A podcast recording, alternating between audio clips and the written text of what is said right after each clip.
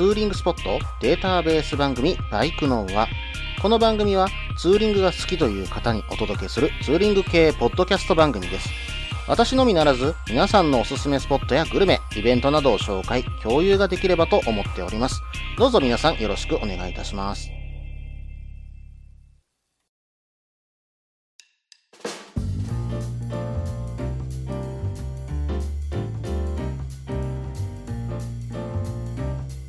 はい、始まりました。バイクのは第98回ですね。お相手は忍者650に乗るタククロです。どうぞよろしくお願いいたします。はい、えーっと、前回97回でね、お話した私の、うん、あの、足の方のね、骨折のお話なんですけれども、まあ、この収録をしているのが2020年の7月の20日。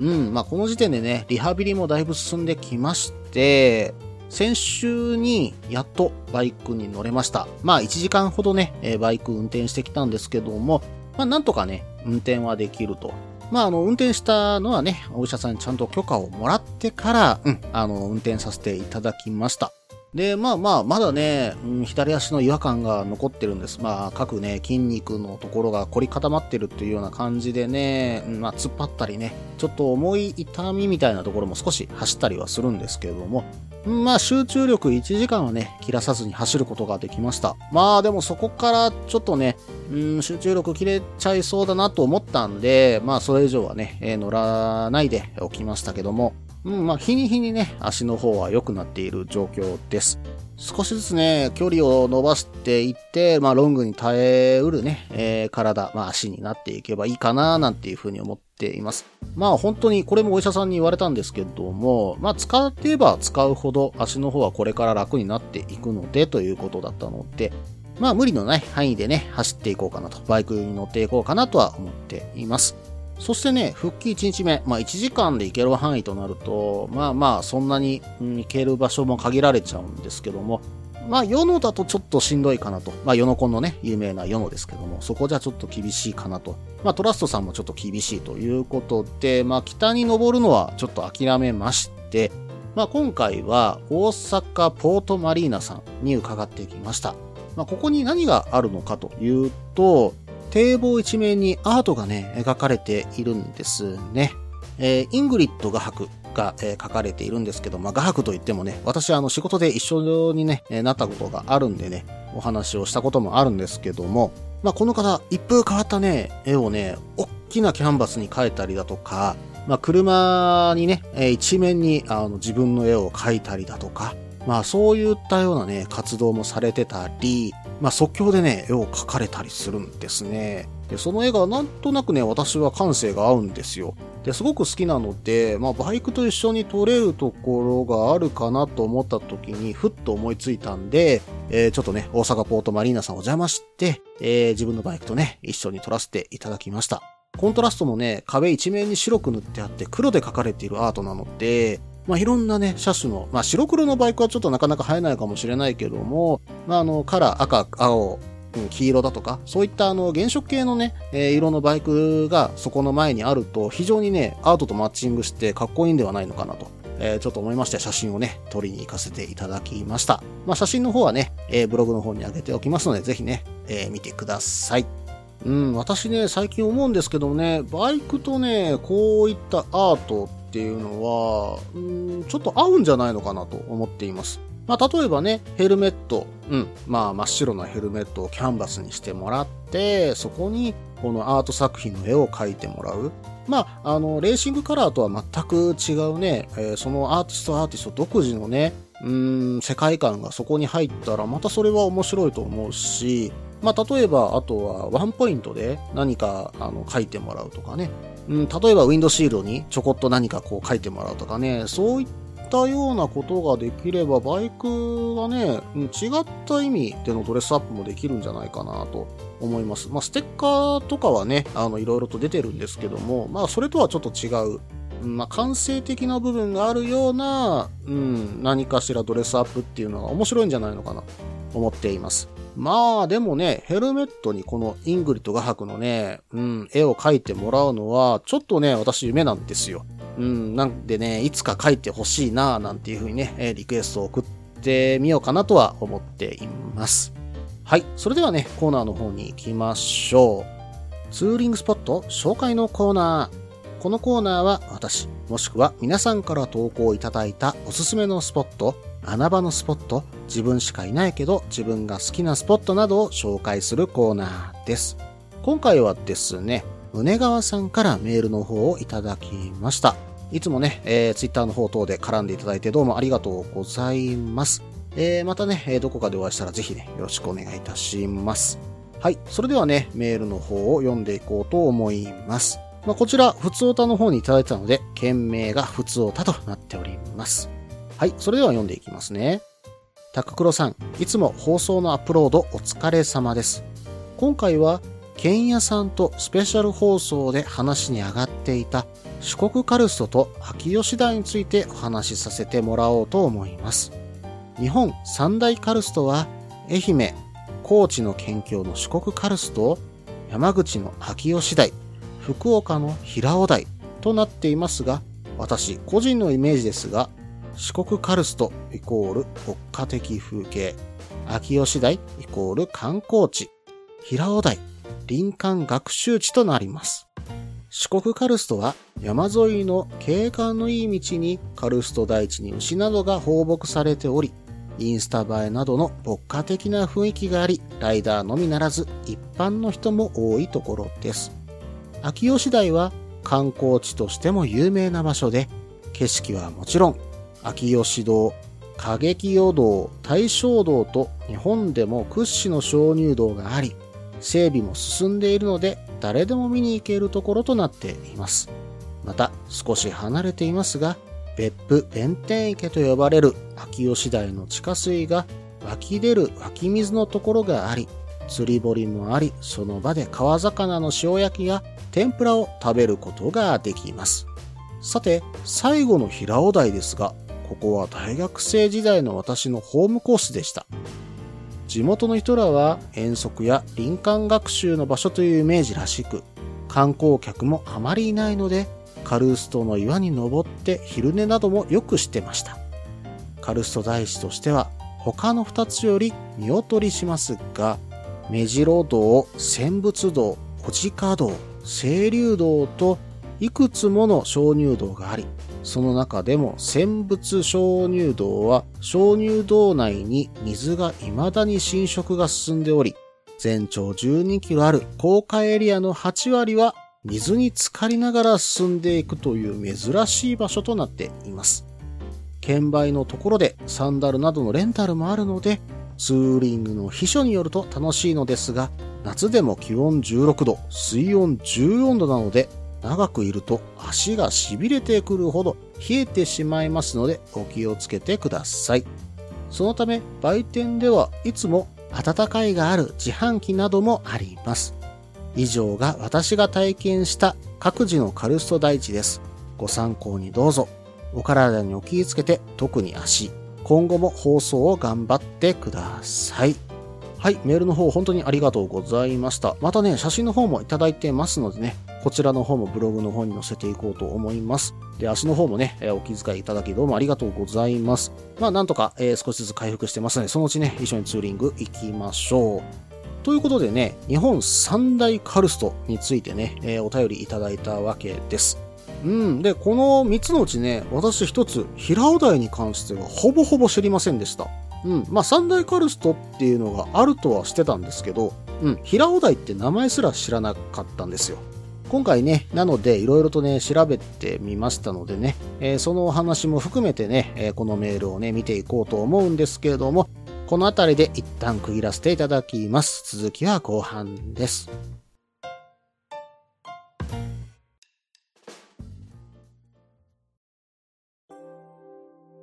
みんなでお話しできる行きつけのライダーズカフェ、ネットに作りませんか？バイク系雑談番組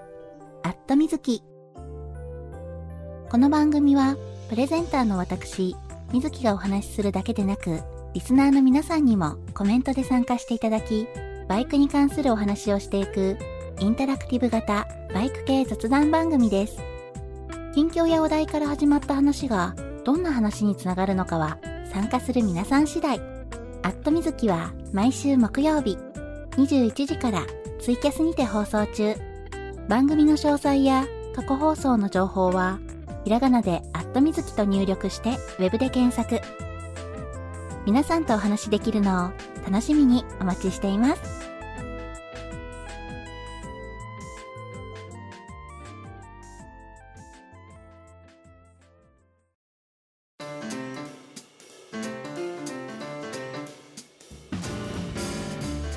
はい。それではね、後半です。後半はですね、根川さんのメールをね、詳しく見ていこうと思います。まあ、三大カルストということで、愛媛、高知の県境のね、四国カルスト、そして山口の秋吉台、えー、そして最後に福岡の平尾台という風になっております。まあ、これもね、一つずつ見ていこうと思うんですけども、まずはね、高知と愛媛の県境にある四国カルストですね。場所はですね、松山駅からですと、だいたい1時間半ぐらいかかります。えー、そして高知からですね、向かうと、高知自動車道を通って、須崎東インターチェンジでおります。で、ここから約2時間15分ほどかかるといったような感じです。なのでね、まあ、関西から行くとすると、うーん、まあ、高知あたりで一泊して、その後、松山一泊するというような感じで、その間にカルストに向かうとちょうどいいんじゃないでしょうか。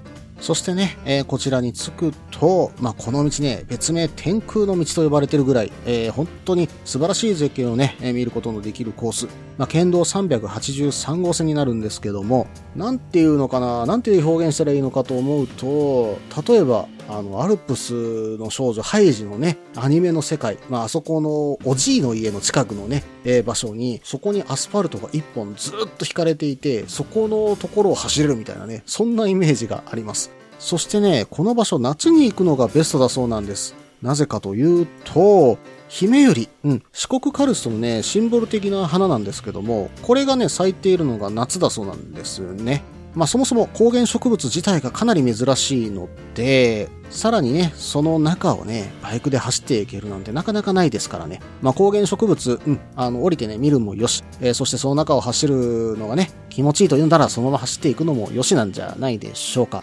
さらにさらに、ここはね、泊まるところもあるんですよ。メズル荘というところと、高原ふれあいの家天狗荘という2軒があります。で、こちらの方宿でもあるんですけども、メズル荘の方はですね、コテージだとか、もしくはね、キャンプ場もね、あるので、まあそこに泊まると。で、さらに、周りはね、あんまり電気のないところなので、夜はね、満天の星空をね、えー、楽しむこともできるそうなんですね。まあ、キャンプ泊なら、ここに一泊という手もあるかもしれませんね。うんと、関西から行くとどのぐらいかかるかな？直接行こうとするとどのぐらいかかるかというと、大阪梅田駅からだと直接行って、まあ5時間20分。距離にしてだいたい380キロというところなので、うーん、まあ一泊で帰ってくるにはちょっとしんどいかな。キャンプをしてね、帰ってくるにはちょっとしんどいかなという場所にあります。まあやっぱりね、先ほどお話ししたように2泊でね、行くのがベストのような気はしますね。うん、最初の初日はね、移動して須崎で一泊というのもありなんじゃないでしょうか。須崎のカツオも美味しいですからね。そしてそして須崎の B 級グルメといえば、鍋焼きラーメンですね。ただ、うん、真夏に食べるのはちょっとしんどいかもしれないんですけど、ハフハフ言いながらね、食べるラーメンもおつなもんじゃないですか。これをね、食べに行くのもありかもしれませんね。そしてカルストに登って、絶景を楽しんだ後は松山で一泊と。できれば松山でね、居酒屋網本さんね、行ってみたい。ここにあるね、サバのたたきね。これを食べに行ってみたいんですよね。そしてサバの姿作りですよ。さらにここで地酒をグビッといけるわけですからね。うーん、絶景とうまいものをね、両立させながら回れる四国の旅なんていかがでしょうか。さらにね、ここから帰るにしても、しまなみ海道、瀬戸大橋、もしくは明石海峡のね、えいずれかを渡ってこれるわけですから、これはこれでまた楽しみかと思います。それでは次を見ていこうとすると、次は秋吉台ですね。こちらもね、関西から行こうとすると、まあ、直接走っていってもいいんですが、以前にね、お話しさせていただいたルート、新門司港にね、関西からフェリーで渡ってしまって、え、そこから関西に引き返してくるっていうね、片道フェリーのルートっていうのもね、面白そうなんですよね。そうすると、朝5時半着か、朝8時半着が大阪南港から出てます。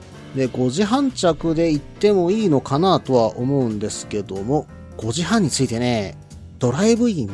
塩さんに行って、貝汁をちょっと食べてみたいなと思うんですけどもね、こちらのお店ね、24時間やってるお店なので、まあそこでね、えっ、ー、と、朝ごはんとしゃれ込みたいところなんですけども、そこの名物、貝汁というのがあるんですね。山ほどね、アサリの入ったお汁なんですけど、これはね、うまそう。とにかくその貝のね、旨味だけがたっぷり入ったようなね、お汁な感じなんですよ。なので少しね、寒めな朝に行って、温まってからね、走り出すなんて良さそうな感じしませんか？そしてね、まあ朝ごはんで温まった後は、秋吉台に向かってね、絶景に走っていくと。大体ね、新門司港からドライブイン道潮さんまでが、40、まあ5分ぐらいかかるかなといったところです。えー、そして、秋吉台まで、ドライブイン道潮さんから秋吉台までが、これもだいたい45分から50分程度かかるような感じです。もしくはね、このドライブイン道潮さんに行った後に角島大橋を見てからね、北から秋吉台に入ってきて南に抜けるというのもね、一つの手かもしれませんね。そして、この後ね、なかなか行けない、えー、島巡りとかね、瀬戸内の島巡りとか行くもよし、もしくはね、山陰の道をひたすら走るもよしかと思います。で、そのあたりで一泊して良さそうな街っていうのが、例えば、まあ当然広島があれば、尾道もあります。そして、まあ、出雲や松江でね、えー、泊まってしっぽりしてから関西に帰ってくるなんていうルートもね、えー、取れるかと思うのでね、これもなかなか、うん、いい風情のある道路を走りながら、うん、帰ってくることができるんじゃないでしょうか。うん、私ならどこかな泊まるとしたら知ってる場所であれば、うん、境港かな。うん、境港で一泊して美味しいね、海の幸をいただいて帰ってくるもよし、もしくは広島のね、夜を堪能してね、帰るというのもありなのかなとは思ったりします。まあ、竹原辺りによってね、酒蔵寄ってみたいというのもね、えー、ちょっと思いとしてはあるんですけどもね。はい。それではね、最後のカルスト平尾台を見ていきましょうか。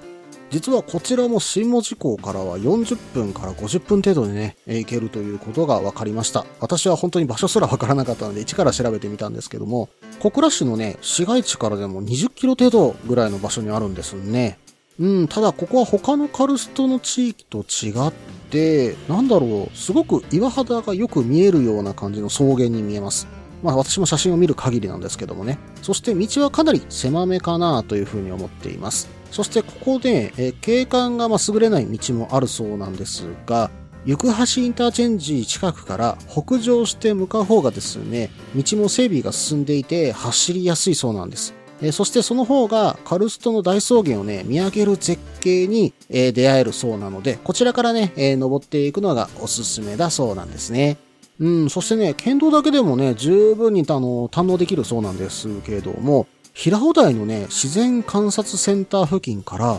千仏鍾乳洞の方に進む道があるそうなんです。そこから行くと、ガードレールのない、まあ、細い道な、そうなんですけども、それで軽そうな中を走れる道路があるそうなんで、そこにね、ちょっと行ってる写真を見ると、すごくかっこいい写真が撮れてるんでね、一度行ってみたいな、なんていう風に思いました。うん、まず新文字に着いたとしたら、山口県に回るもよし、もしくはね、福岡方面に走らせて佐賀の方等へ回っていくもよしかななんて思います。まあ、九州の方の北側をね、えー、堪能するには、最初の入り口としてはね、ありなんじゃないでしょうか。で、そしてね、北側をちょっと回って、またね、弾丸フェリーで帰るというのもありですし、どこかで一泊。私なら福岡で一泊して屋台を巡って、もしくは水吐きいただきたいな、なんていうふうに思いますけれどもね。まあちょっと距離あるけども、長崎あたりまで足を伸ばすのもありかもしれませんね。まあでも九州行ってみたいところ私いっぱいあるんですよ。まあ熊本、大分、まあ当然福岡の市内、まあ博多近辺とかはね行ったことあるんですけども、まあ展示もねありますけど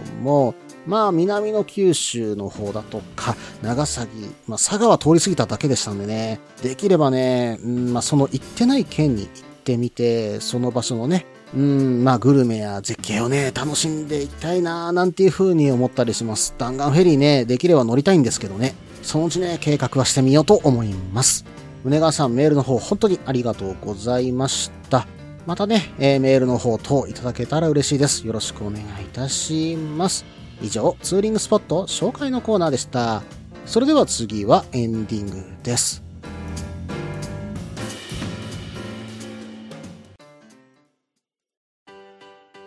落ち着いて聞いてください。あなた EBR 症候群です。だって、だってお前ハヤボルトじゃんって。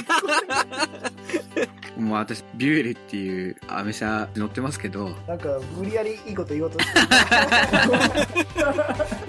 忙しいあなたに心のパーキング。モトバラエティラジオ、グッドスピード。この番組は初心者には情報を、ベテランには懐かしさを。バイクトークを楽しみながら、バイクとライダーの社会的地位向上を目指す、バイクバラエティ番組です。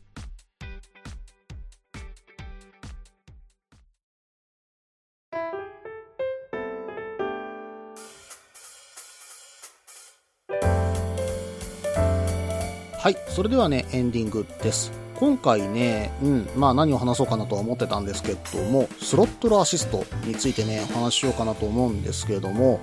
えっとね、まあ私のつけてるスロットルアシストが、まあ900円ぐらいで買った、まあネットでね、買った、まああの、グリップに、単純に挟み込む、まあヘラのような形をしたものだったんですけども、これがね、うんとね、2月だったかな ?2 月か3月ぐらいに、うん、割れましてね、うん、あの、走ってる最中にグニって言って、ん？なんだこれ？ん？アクセルが吹けないぞと思ったら、スロットルアシストがね、見事にね、折れてたんですよ。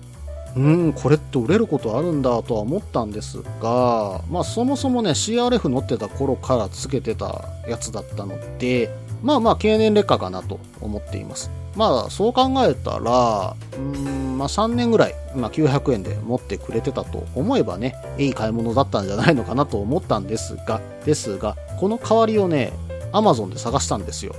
するとですよ、ほぼほぼ同じ形のものが、うん、131円。1個131円。しかも配送料無料で売ってるんです。うん、今ね、2020年7月20日です。この時点でも実はまだ売ってるんですよ。なのでね、スロットラシストつけたことがないという方、この、まあ、機械なんでね、一回つけてみたらいかがですか？まあ、130円ぐらいの投資だったらね、まあ、なんとかね、あの、お小遣いの範囲に、まあ、それほど懐を痛めずにね、まあ、お試しできるんじゃないでしょうか。私はね、これがある方が正直言うと、うん、長距離は楽だし、まあ、邪魔っていうふうにね、思ったことはありませんでした。まあ、これハンドルの高さとか位置にもよるんでしょうけども、少なくとも、まあ、CRF でも、うん。まあ、忍者650でも、まあ、忍者650セパハンとはいえ、おそらくバーハンのちょっと高いぐらいのね、ねものと同じぐらいの高さのハンドルがあるので、まあ、そういったものに関しては全然ありじゃないかなと思います。ただね、この131円のスロットラシストなんですけど、うん、つける前に割れたっていうコメントがね、何件か入ってはいますのでね、まあでも130円だし試してみるにはいいかって思われる方がいればね、この値段で買えばいいと思うし、まあまあ割れるのが嫌だ。まあそれなりにちょっと、うん、まあお金を払って、そういうのも安心して買いたいっていうんだったらもうちょっとね、えー、高いものを選べばいいと思うので、まあまあお試しとして、えー、使うんだったらもうこんな安くスロットラシストが試せますよって言ったところもあるんだなっていうのをね、えー、覚えてていただけたらななんていうふうに思っています。まあ私もまだ実はつけてないんですよ。まあこの130円の分はね、まあつけるときに言われたら、うん、まあこれはしょうがないと思えるか、もしくはもうなんだよせっかく買ったのにもうまた割れやがって、まあもう一個買っとくかぐらいになるか、もしくは違う商品を買うのか、まあどうなるかはわかりませんけども、まあ一旦ね、つけてみて、レビューをね、ツイッターの方等でね、上げてみようと思っています。まあせっかくの機会、一遍買ってみるのもいいんじゃないでしょうか。この番組では皆さんからのメールを募集しています。ツーリングスポット紹介のコーナーではおすすめのスポット、穴場のスポット、自分しかいないけど自分が好きなスポット、自分じゃいけないけど良さそうなスポットを教えてください。また、イベント紹介のコーナー、ツーリングアイテムのコーナー、ツーリングトラブルのコーナー、温かいお便りも待っています。できる限りご紹介させていただきます。メールはブログの方にメールフォームを設置しています。もしくはツイッターで直接メッセージいただいても構いません。ツイッターはタククロで検索していただければ忍者の画像でわかるかと思います。ではお便りお待ちしておりますと同時に今回第98回ですね。バイクのはこれにて終了となります。あ、大事なことを忘れておりました。えー、バイクのはリターンズ1というポッドキャスト番組を配信開始いたしました。えーこちらの方はどんな番組かというと、まあ、このバイクの輪自体の、えー過去放送を、えー放送させていただいております。まあ、RSS の都合上100話までしかね、えバイクの輪、えこの本放送では載せることができないので、それ以前切れてしまった部分を保管していく意味で、バイクの輪リターンズ1といったね、番組の方を立ち上げています。まあ、こちらの方、ただいま、えー第1話から第10話までね、えー載せています。この本放送、今ね、これを上げた時点だと、第1話から第8話までが消えてしまっていると思いますので、まあ、それを聞きたい方は、えーバイクのリターンズ1をね、えー聞いていただけたらと思います。ぜひね、こちらの方も登録よろしくお願いします。それでは失礼いたします。